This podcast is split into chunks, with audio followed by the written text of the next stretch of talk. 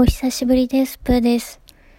だいぶいろいろな発信活動をちょっとストップしておりまして、ラジオトークもお休みさせていただいておりました。ちょっといろいろと気持ちがね、落ち着いてきたので、最近の近況とかについてお話ししていこうかなと思います。もしご心配おかけしている方がいらっしゃいましたら、いや、本当にすみませんという感じでございます。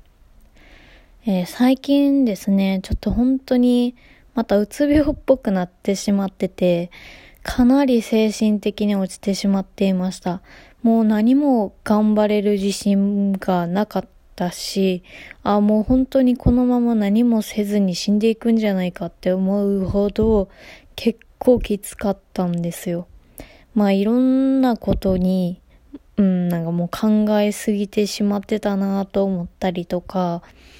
うん、仕事面も家のこともいろいろちょっと悩みすぎてたなと振り返ると思います。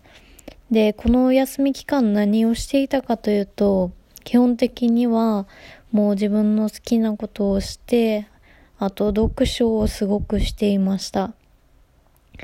どうすればもっと生きやすくなるんだろうとか、今この辛い気持ちがなんとかなるんだろうっていうのをすごく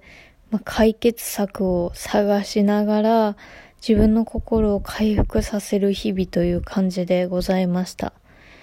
うん、結構しんどかったですね。ちょっと精神科にも行こうかなって思って、電話をしたぐらい結構やばかったですね。うん、もうなんか誰かに休んでって言われなきゃ休めないって思うぐらいちょっと悩んでしまってました。で、まあちょっと今回復してきて、なんかやっとちょっと、ああ、なんかこれ伝えたいなって思うようなこととか、うん、なんか同じように悩んでる人に、ああ、これ伝えたいなとか、これおすすめやな、みたいなことを、まあいろいろ思うようになって、改めて発信活動をちょっとしたいなって、ようやくまあ思うようになったので、なんか、まあ、手始めにちょっとラジオトークを撮り始めました。まあ、ちょいちょいブログとかも書いたりはしてるんですけど、なんかうまくまとまらなかったので、ちょっと喋ろうかなと思ってます。前置きめっちゃ長くなってすいません。で、最近その、なんでこんなに生きづらいんだろうとか、いや、なんで生きてるんだろうとか、なんかそんなことをずっと思ってたんですよ。で、まあ、その解決策として何がいいかなっていろいろ考えたときに、ちょっと宗教的なものを学んでみようかなと思って、で、ちょっと仏教の本とかを読んでたんですよ。ブッダっていう手塚治虫先生が書いた非常に有名な漫画があるんですけど、それをちょっと入り口として読んでいました。で、最初は、その、仏教の始まりとか、そういった思想を学ぶことで自分が生きやすくなったらいいなと思って、まあ勉強ついでに読もうと思って読んでたんですけど、なんかそれ以外の部分で結構生き方について考えさせられるところがありました。なんかそのブッダっていう本の、うんと、世界がいつやろ？どの時代かわからないんですけど、かなり前のインドを舞台にした設定のお話なんですね。で、そのインドの時代では、結構身分の差別が多くて、もう差別されてる人の、うーん、なんて言ったらいいんやろ。まあ、ちょっと上のランクの身分の人が食べてるものを食べるだけで国を追いやられてしまうぐらい、まあ、身分制度が厳しかった。奴隷に対しての扱いがひどかった。まあ、そんな時代をテーマにしてるんですね。で、まあ、衣食住も本当に一番下の身分だと全然ままならないし、で、それまあその奴隷というだけで自分のできることも非常に狭まってしまうし、まあそういった方たちの生活、いろんな視点で繰り広げられてる漫画なんですね。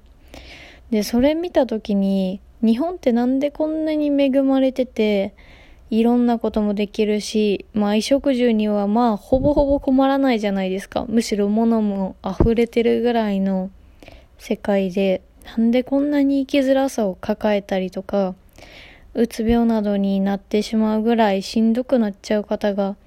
増えちゃうんかなっていうのをずっと考えてたんですね。で、まあ結論私が思ったのは、やっぱり思い込みによって結構辛くなってる人が多いんじゃないかなって改めて思いました。思い込みっていうのは何かというと、なんか、こういう風に生きなきゃいけないとか、例えば20代はこうあるべきだ、30代の女性はこう生きるべきだ、みたいな、そういった強い固定概念、固定概念とか、なんかそういったものが生きづらさをめちゃくちゃ促してるんじゃないかなってすごい思っちゃいました。別に今って何でもできる時代だし、こんなにも、うーん、衣食住困らず、別に戦争もなく、自由に生きられるのに、なんか、こうしなきゃって思っちゃうのって、結局他人の目を気にしてたり、人の評価を気にしてたり、そういった面が強くあるんじゃないかなともまた思いました。で、私自身がやっぱり今20代後半になって仕事はもっとこうあるべきとか結婚したから、まあそろそろ子供を産む方がいいよな、産むべきだよなとか、なんかそういったことにすごい苦しくなってたんだなって、もっと自由に自分で選択すればいいのに、なんか人と同じじゃなきゃいけないとか、こうしなさいって言われたことが、すごい頭に残っちゃってたんかなって本当に思いました。うーん、なんか、なんでこんなに、うーん、苦しくなってたんだろうと。なんでこんなに視界が狭まってたんだろうって思うぐらい、なんかいろんな、こうあるべきに縛られてて、しんどくなっちゃってたなってすごい思ったんですよね。で、私が昔うつ病になった時も、やっぱり、この会社に入ったからには3年いるべきとか、え人に迷惑はかけないべきとか、まあそういったことで、結果自分を追い込んでしまって、うつ病になったので、またそれが再来してしまったなというふうに思いました。まあいろいろ原因はあると思うんですけど、やっぱこうあるべきっていう風潮ももちろんあるし、SNS などによっていろんな人の生き方とかが見えることによって自分もこうしなきゃいけないんじゃないかって、まあ、知らず知らずのうちに思っちゃってる部分がすごいあるのかなと思ったりとかそんな風にも思いました。だからブッダっていう漫画なんですけどすごい読んでよかったなと思ったし、まあ、もちろんブッダの思想も勉強になったんですけどでもなんかそれ以上に今どれだけ日本が恵まれてて、なんかどれだけこんなに自由に生きていいはずなのに、こう生きなきゃって思ってる人が多いのか、自分みたいに思ってる人が多いんじゃないかなっていうのを、なんかすごい感じたので、これは、なんか今うまく言葉にできないんですけど、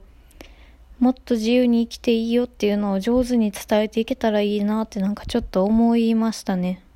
自分もそれを知ってすごく楽になったし。で、もう一つ、持たない幸福論っていう、ファーさんっていう方が書いた本がもうすごく良くて、これを読んでると、なんでこんな真面目に頑張って生きようとしてたんだろうって、本当いい意味で思わせてくれたというか、自分がこうしなきゃ、ああしなきゃって思ってたことを全部崩してくれる、本当に自分の価値観を変えてくれるいい本だったので、これも合わせて、もう本当にお勧めしたいなと思ってます。なかなか自分を休めることができない方とかにも、なんかすごいおすすめだしよかったなと思ってたりします。で、まあこの2ヶ月ぐらいかな、フリーランスになってから初めてこんなに休んだんですよ。もうめちゃくちゃ不安で不安でしょうがなくて、まあ、ちょっとこの話は別の回でしようと思うんですけど、とにかくきついなと思いました。でも、やっと、すごい狭い世界から抜け出せたなっていう実感もあるし、うん、もともと自分が発信したいって思ったのも、こういう辛さからどうやって乗り越えたかっていうのを伝えたかったからだなとも、なんか改めて思ったし、ちょっといろいろ考えるいいきっかけになったかなと思います。とりあえずなんか、久しぶりにラジオ撮れてよかった。うん。まあちょっと、落ち着いたら、YouTube もなんかまたやりたいなと、ちょっと思い始めてるので、そういった話もしていこうかなと思います。で、またちょっと休職中、この、まあ、2ヶ月ぐらいではあるんですけど、結構いろいろ悩んだりとかしたこともあったので、その話もしようかなと思います。